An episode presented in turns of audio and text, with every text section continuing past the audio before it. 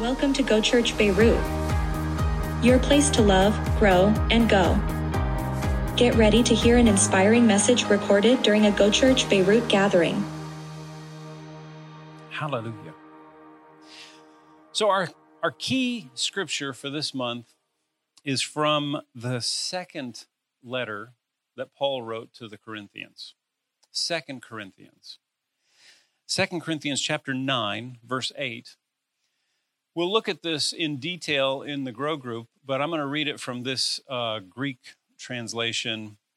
It says, He, that's God, He.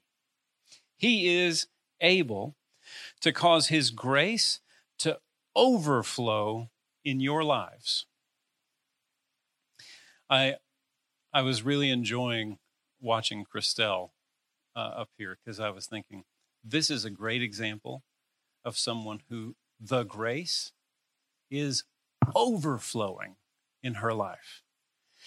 God is able to make His grace overflow in your lives so that in all things, at all times, you will have all you need and much more besides, so that you will overflow in the way you bless others. That's in the Bible. God is able to make you overflow so that when you're blessing others, you're not doing it from the bottom of what you have, it's from the top. God wants to overflow in you so that he can overflow through you. And he is able to do it. He's able to do it. In fact, as we go through the whole month, we're going to look at three ways that we are able. We're able through Jesus and the covenant. I'm going to talk a little bit about that today the covenant. And then we're able through the word of promise and the blessing. Do you know that the blessing of the Lord is one of the most powerful things you can get a revelation of? If you believed that God blessed you, you, you, I mean, this isn't like the thing that you say when someone sneezes. This is the thing that makes the difference. It separates you. And then we're able, through the wisdom and power of the Holy Spirit, all, all month in our grow groups, this is what we're going to dig into. You know, the understanding the wisdom of God through the Holy Spirit is how we access the power of God. And there is there's some truth in there that I'm I'm excited for you guys to get in the grow groups because that is where it becomes practical. That's where this becomes life changing. Today, though, here's a play on words. I want to talk about a guy called Abel. I realize in Arabic his name is spelled different. His name is spelled different in English, too. And uh, it's Cain's brother. And I want us to look at what the Bible says about this guy called Abel. And this is from Hebrews chapter 11, this verse that I have up here. And if you look at Hebrews chapter 11, Hebrews is in the New Testament, do you know what is all through Hebrews 11? It's stories about how the world thought this person isn't able, but God made them able. Again and again. By faith, Noah, who couldn't swim, and didn't know how to spell boat built a boat. By faith, Moses, who couldn't speak, was used by God to give the law to the whole world.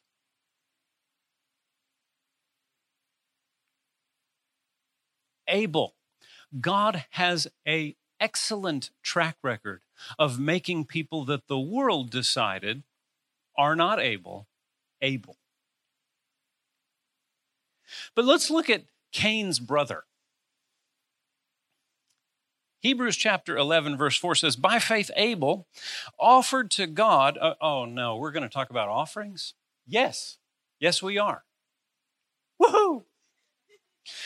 By faith, Abel offered to God a more excellent sacrifice than Cain, through which he obtained, he, Abel, obtained witness that he was righteous, God testifying of his of his gifts. Now notice this, and through it he Abel, Cain's brother, being dead still speaks. I want you to hold that in your mind. Abel, dead, still speaking. Notice he says here that through his offering, he obtained a witness, and it says righteous. You know, that's the same thing God said about Abraham.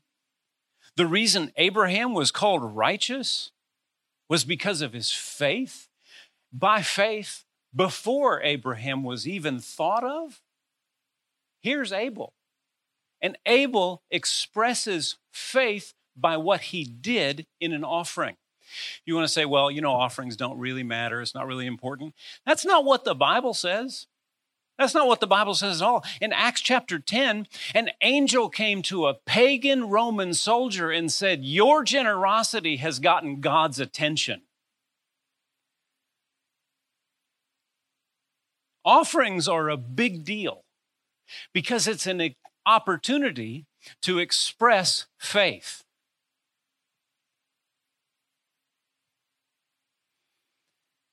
Now, these aren't the original pictures because, you know, when Cain and Abel, they only had black and white pictures. So I got color ones, okay? Do You know the story of Cain and Abel? We read about this in Genesis chapter 4. Cain and Abel, Adam and Eve's sons. First kids. Cain was the oldest, and then his baby brother, Abel. In Genesis chapter 4, it says, When it was time for harvest, Cain, notice this, Cain presented some of his crops as a gift to the Lord. Well, that's nice. Now, if you, we won't take time, but if you read backwards from Genesis chapter 4, you'll see there's no commandment that they should do this. There's no instructions to do this. And what we just read in Hebrews chapter 11, it says that Abel's offering was accepted because of faith. But here it says at harvest time, Cain presented some of his crops as a gift to the Lord.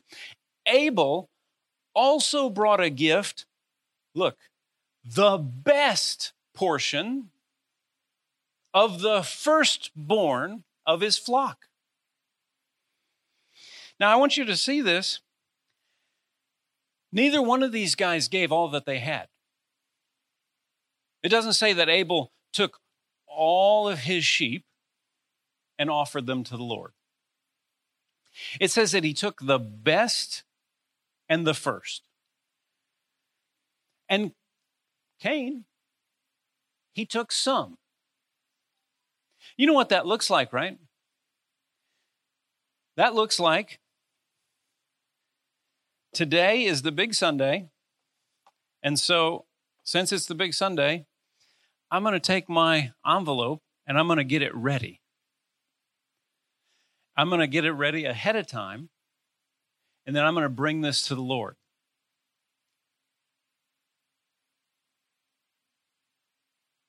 Abel's offering was accepted because it was offered in faith. And we see that it was in faith because of what he did to make it special. He set something aside. He said, I'm going to give this. His brother reached in, bottom of his pocket, and just pulled out something.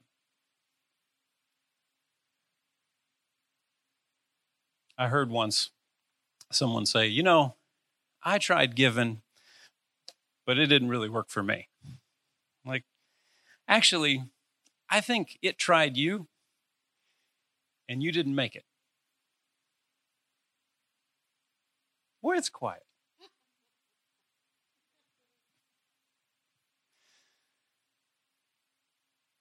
Offerings. He just wants our money. What money, baby? Carrefour wants your money. I want you to overflow. How are you going to overflow? By letting His grace work in you.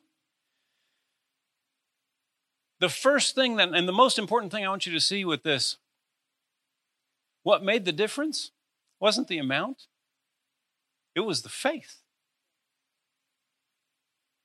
It was faith. So you see little Abel there. He's got his sheep. A preacher that I listened to is an instructor, actually, of mine in Bible school. He said he, that sheep, maybe his, that sheep's name was Fluffy. That sheep could jump higher than any of the other sheep. It was prettier. It was the best. And he said, I'm going to give this one. As it grew, as it grew and, and it, it, you know, it ate, he took care of it. The whole time he's taking care of it, this is an offering for the Lord. This is an offering for the Lord. You know what that is? That's faith. Or we could say it another way this is grace working in him. God is able to make all grace overflow. There's a, there's a flow of grace working in Cain's brother until finally he gives his offering. I love this picture. Genesis chapter 4, verses 3 and 5, 3 through 5 says, The Lord accepted Abel and his gift. Why? By faith. It was faith.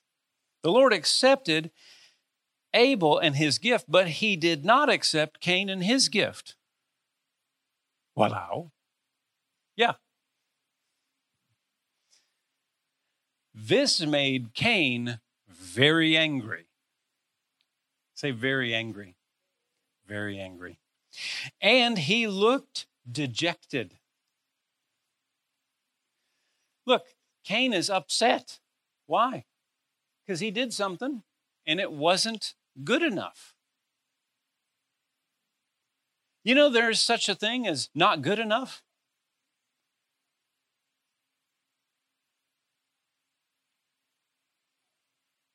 Look, Cain is very angry and dejected. You know what those are? Those are emotions. Emotions make life fun and full of color. But emotions make terrible decision makers. You want, you can go back on our YouTube channel and, and listen to an excellent message Pastor Matt Beamer did called Emotions. The Lord engaged Cain immediately on this. He said, Why are you so angry, man? What's up? he didn't punish him. He asked him a question Why are you so angry? What's up? People say, you know, the Lord never talks to me. They're going to be proven wrong in the day of judgment. The Bible says that even the invisible nature of God is clearly seen in creation.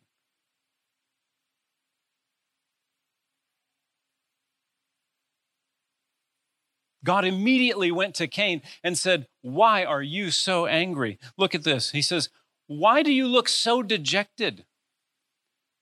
Do you know, walking around angry and dejected is not the way a child of God should walk around and look? Period. If you're frustrated all the time, you are not in faith. Why do you look so dejected? You will be accepted if you do what is right. This is God talking to Cain. Hey, real simple solution just change. Then he says this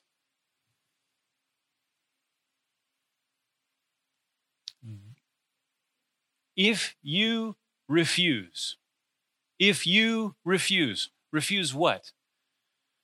What he just said do what is right. What is right?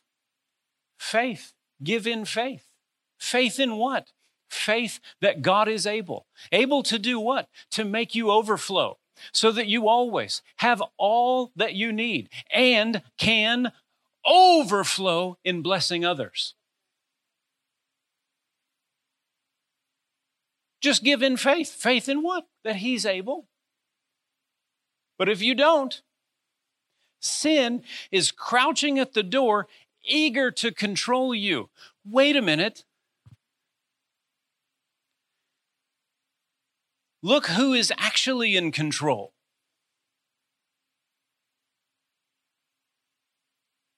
Cain still has a choice. Notice, he said, if you, you must subdue it. What? Sin. Can I do that? We're reading the Bible. This instruction actually sounds exactly like Rooted 2.0. You are the president and chief of you.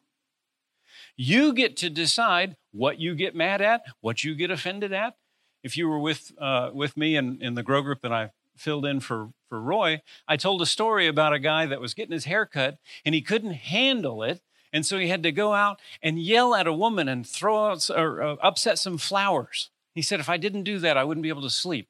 Why? Because he was so mad. Why? Because she'd shouted at him.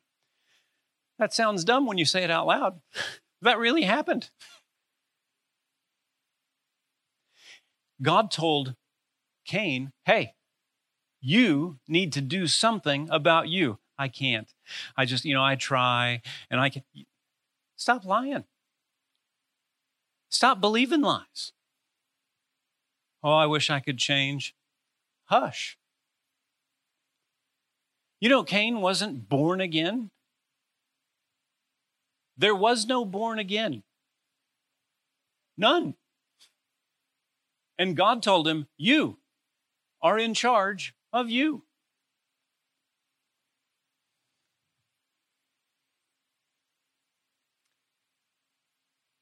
Well, if you know the story, this is what happened. While they, Cain and Abel, were in the field, Cain attacked his brother, Abel, and he killed him. That's sad. And you can kind of guess how that went. They're going out. On their way out, Abel is happy, right? You know why? Because Abel's blessed. Cain, man, you know how many sheep I had? You know how many I have now? And, and you know what I found yesterday? I found this big field full of clover. I think I'm going to push my sheep up into that and, uh, and let them graze there. God is be- blessing me. My, I, I, I just, I, I've got so many sheep. And while, while he's talking, Cain is thinking, Cain is thinking, well, the, the weeds have grown up. It seems like weeds have just come from nowhere. The fruit is fallen. There's bugs eating my, eating my uh, vegetables. He's thinking all, you know, the opposite. Everything that, that Abel, his brother, is talking, He's experiencing the opposite. Abel's so excited. And then he just can't he can't handle it anymore. And snaps, picks up a rock, and kills his brother.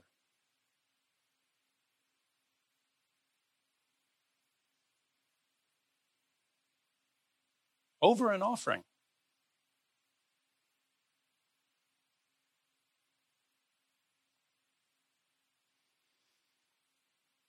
When he did that, the Lord came to Cain and asked him a question. He said, What have you done? You see, when Abel made his offering, he got into a relationship with God. And when Cain attacked Abel, the Lord came to him and said, What have you done? Listen, your brother's blood cries out to me from the ground.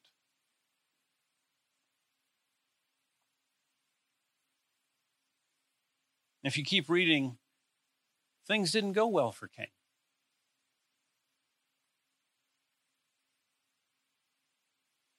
There was his brother's blood,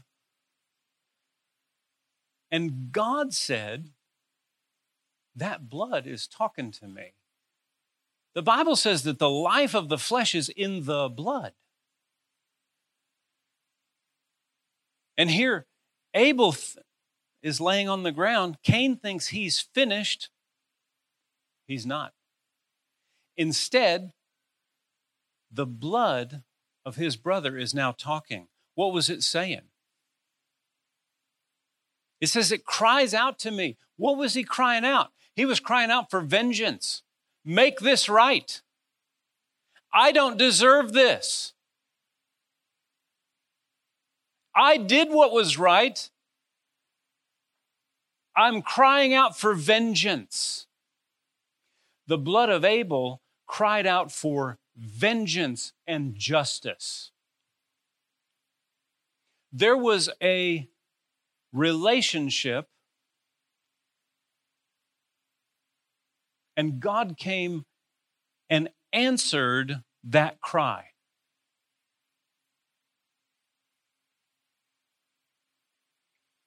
Blood is a big deal to God. Life. I want to kind of pivot here. Everyone knows I love history. And talk briefly about this guy. I think in the podcast I made a mistake. I said he was English. He was actually from Scotland. In 1840, this guy named uh, David Livingstone went to Africa. 1840. So, very, very poor cell coverage at that time, like it, like it didn't exist. He goes and he spent 14 years crossing the continent of Africa.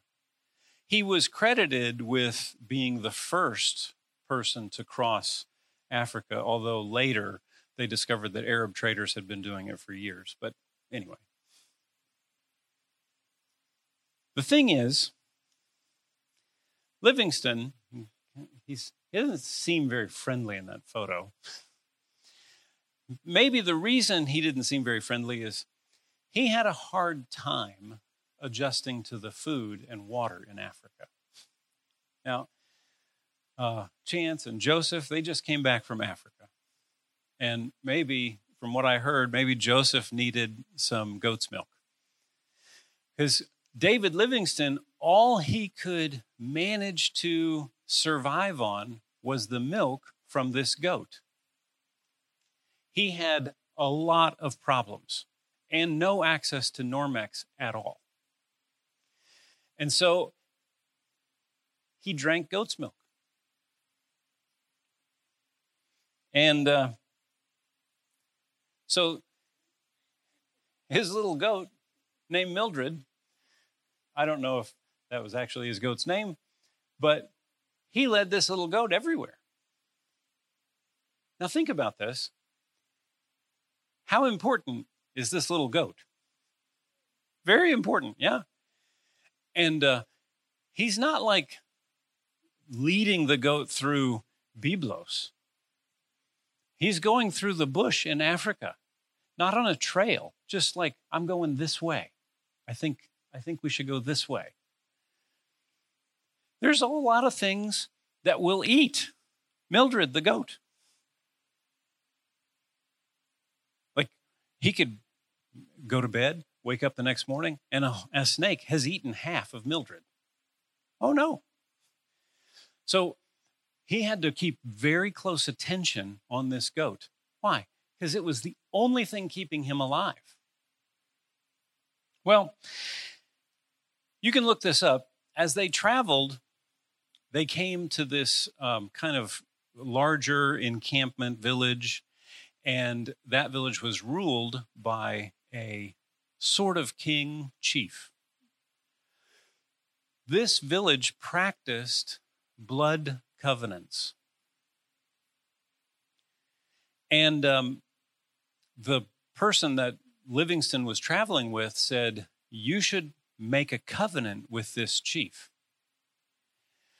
So they began negotiating and finally came up to terms of a covenant.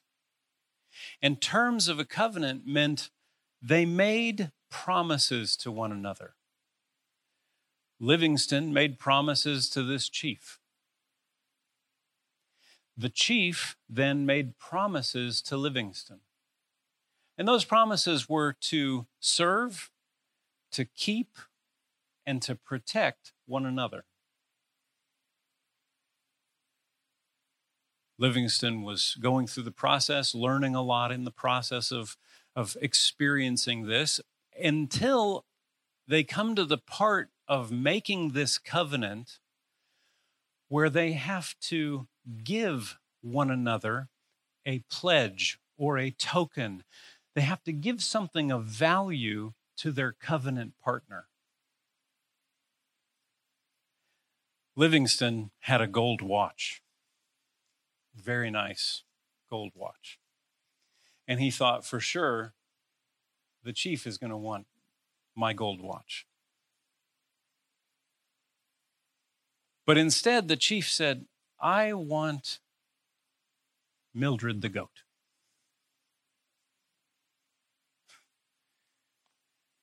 And through the interpreter, Livingstone's like, uh, no. Sorry, uh, this is, you know, this is my only food source. Something else. Do you like watches? He said, No, I want the goat. And the interpreter, the, the guide that he's with, he's like, you, you want to make this deal. Give him the goat. It's not going to go well with us if we get this far into the covenant and we decide that we're not going to do it. It's not like everything's going to be okay.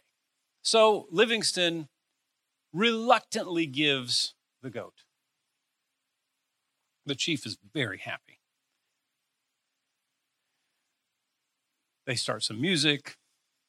They're leading the goat around in the village. Yay! Hooray!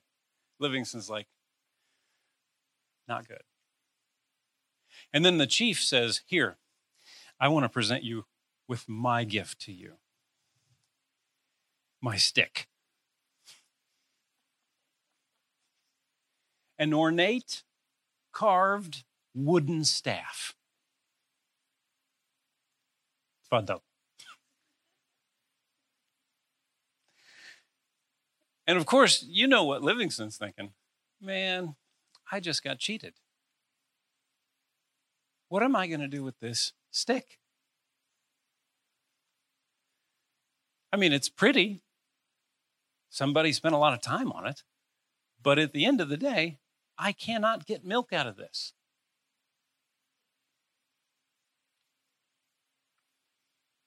They finish the time there in the village and they it's time for them to leave.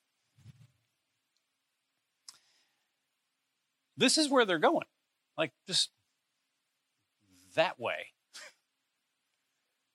And here he walks off into the into the bush with his ornate staff and his guide.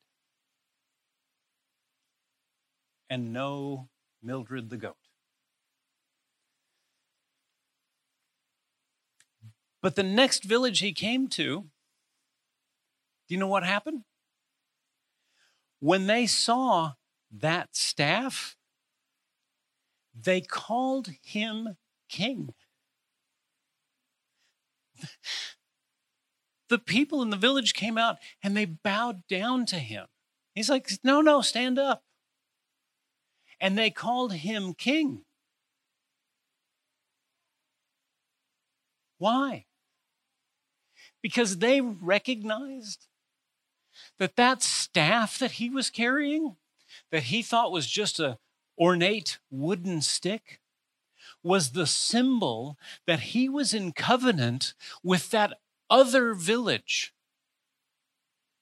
And that if they didn't do good things for him, the man that gave him that stick was going to show up with a bigger stick.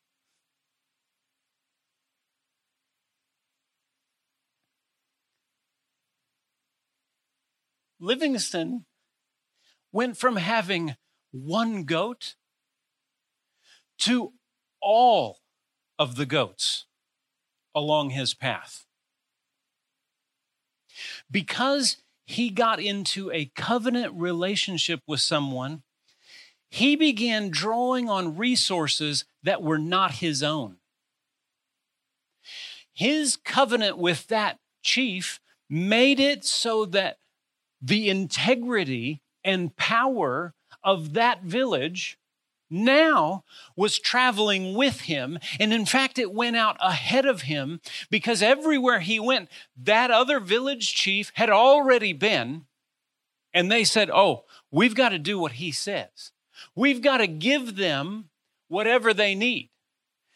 He went from having one goat that at any point could have taken ill, been eaten by an alligator or a hippo, to now he had whatever he needed. It is why he made it all the way. A covenant ties the promises that are made to the integrity of the person who made it. And the people that he encountered respected the token of that covenant that he was carrying. He was carrying a wooden staff that said, I am able. Because he, the one I'm in covenant with, is able.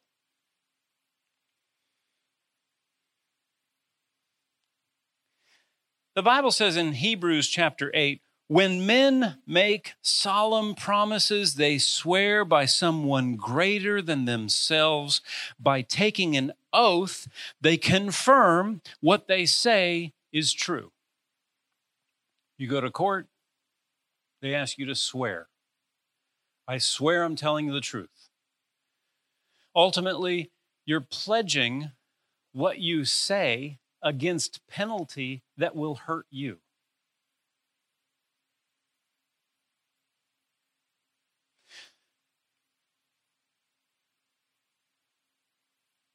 Hebrews chapter 8, verse 18 says, Why should God make his promise with an oath? Think about that. That's a pretty decent question.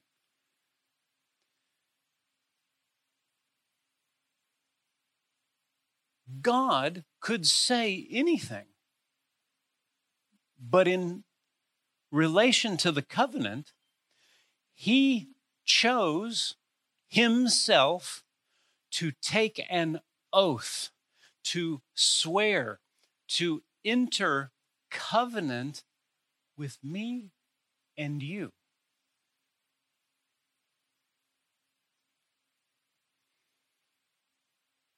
It says that he confirmed his promises by taking an oath. God bound himself with an oath. I'm reading from the NLT. Two things are unchangeable because it is impossible for God to lie. I like this from the Wycliffe translation. It says, that by two things unmovable, by which it is impossible for God to lie, we could have strong confidence. You know what I'm talking about? I'm talking about not Livingstone and his goat. I'm talking about communion. What Michael just led us in. I thought Michael was going to preach my sermon. God didn't have to swear, but he did. When Jesus, we read this every big Sunday and we just kind of, I think, sometimes go past it. Jesus said, This is my body, which is broken for you. You know what that is? That's covenant language. It's the declaration of, Here's my, here's my token. Here's the token of this covenant that I'm making for you. And when he says, You do this, you take this, you break it, and eat it in remembrance of me, this is covenant language. This is, you take what I've said and then take it as confidence that this guarantees every promise of God. Every promise of God is guaranteed by the broken body and poured out, spilled blood of Jesus. It would be enough for God just to say, I love you. I will bless you. I will make you able. But he said, that's not enough. Here's what I'm going to do. I'm going to guarantee it, and I'm going to give you the broken body and spilled blood of Jesus as a guarantee, as a token. That's the language from Genesis chapter 9, by the way. The very first time God introduces covenant in the Bible, He said, Here's a token that you can know and you can have sure that I will not change my mind about this. Sorry, Patricia.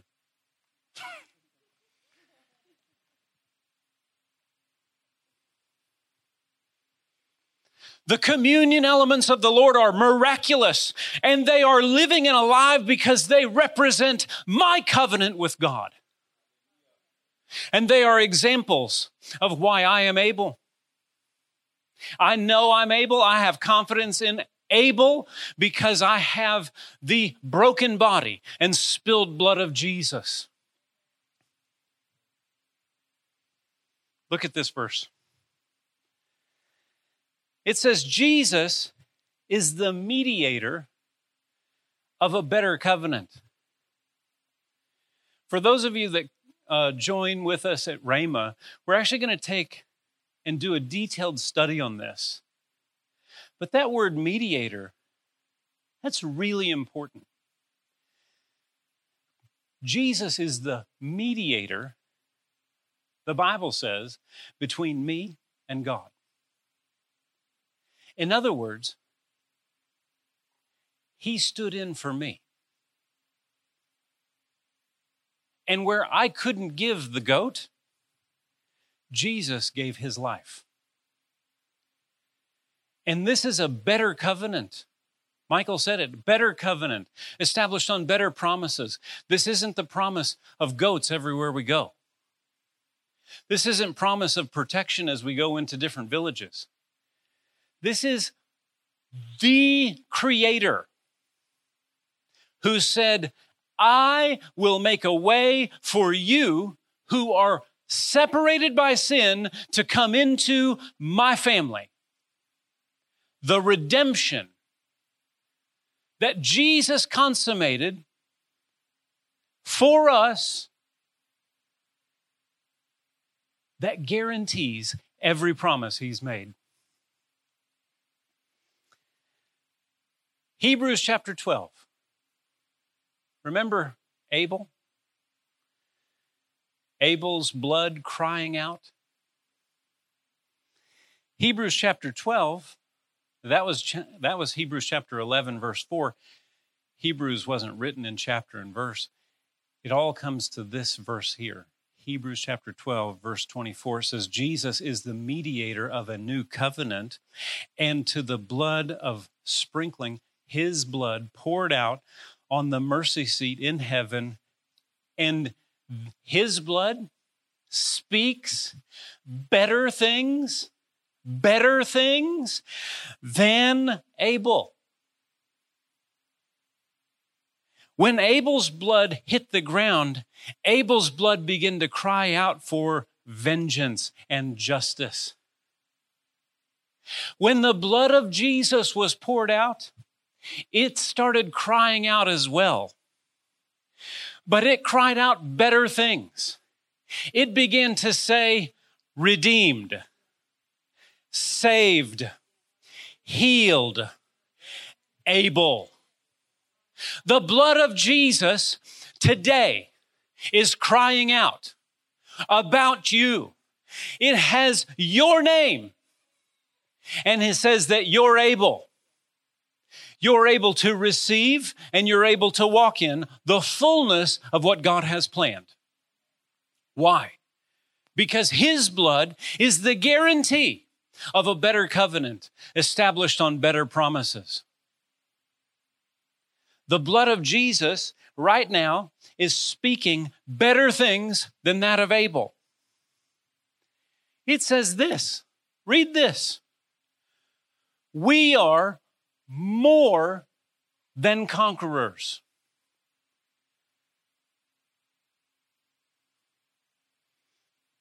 More than conquerors. The blood of Jesus today says this about you. What do you say?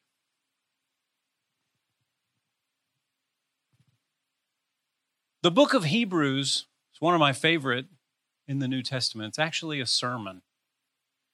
You think I preach long. He asks a question. The, the writer of the epistle to the Hebrews asks a question. It says, How are you going to escape if you ignore such a great salvation? Escape what? Judgment. Man, talking about offerings and judgment in the same Sunday? Come on. This is Hebrews. This is the New Testament. He asks a question. It's an important question. How do you think you're going to escape judgment if you ignore such a great salvation? What great salvation? The blood of Jesus, precious and holy, poured out for me and for you, speaking right now better things than that of Abel. Doesn't cry out for vengeance and justice, he cries out for mercy. He cries out for forgiveness. He cries out redemption for me and for you.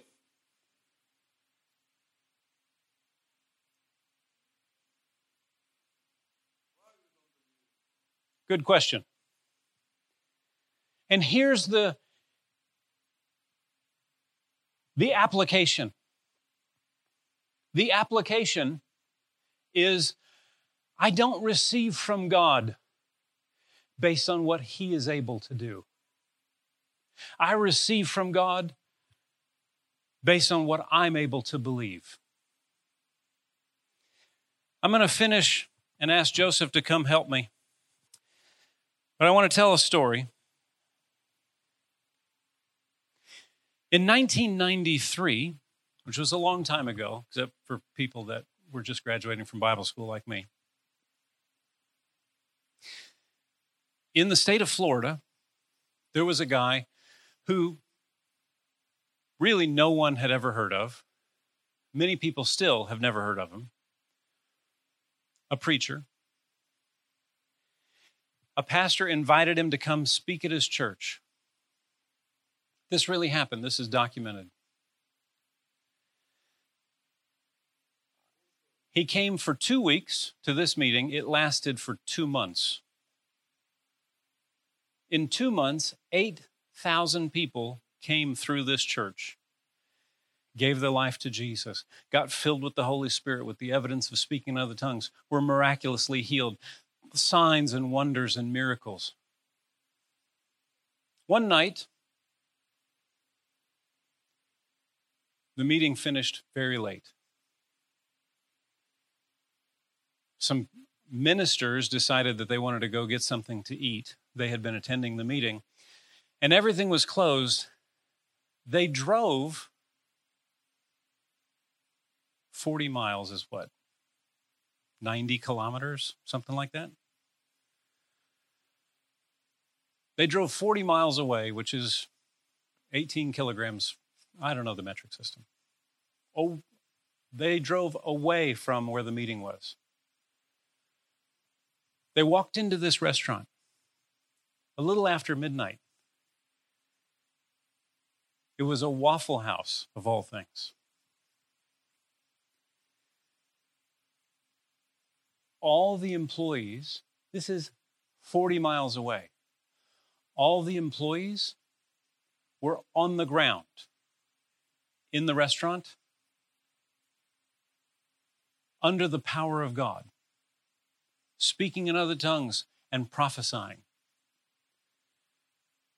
These ministers went in and what's happened? In talking to them, they said, eventually, when they got them up off the floor, they said, Yeah, about nine o'clock tonight, a wind blew through the restaurant and knocked us all over.